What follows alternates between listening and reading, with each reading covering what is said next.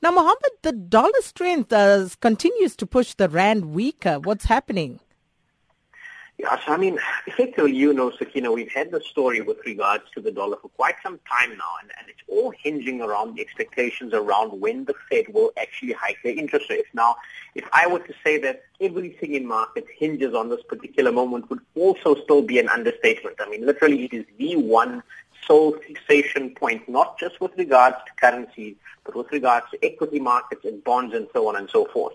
Uh, yesterday, what was quite important is we had some commentary out of the Fed speaker, the Fed president, uh, Mr. Dudley, and he effectively is saying that, you know, in his view, he's fairly confident in the pace of the economic gains that the U.S. has made over the course of the last few months, and effectively using that as some sort of justification for Fed hikes later on this year. That commentary in an otherwise very light market yesterday, there wasn't much economic data out, uh, that commentary spurred the US dollar on to further strength and it's actually when we saw the rand weaken from what were our strongest levels on the day, below the 12 rand mark, weakening all the way through to around 12 and 15, which is more or less where we find ourselves this morning. So unfortunately, we still remain at the mercy of global, uh, specifically U.S. monetary policy, and that will come through with regards to somewhat of an inflationary impact should the rand continue to sustain this weakening leg. I, am still quite hopeful. I think that we could possibly see some consolidation in the rand in the shorter to medium term. But when I say some consolidation, I'm certainly not expecting it significantly stronger. Uh, I think maybe just a bit of a short-term pullback, uh, but certainly weaker into the tail end of the year.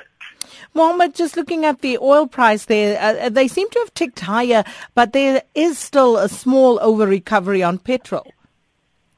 Yeah, so I mean, re- responding, I guess, to stories I've seen in the press over the last couple of days with regards to the fact that we've got an over-recovery on the petrol price of around 15 to 18 cents. Now, just to contextualize this, over the last month, or at least from the beginning of the month, it's been about two going on three weeks now.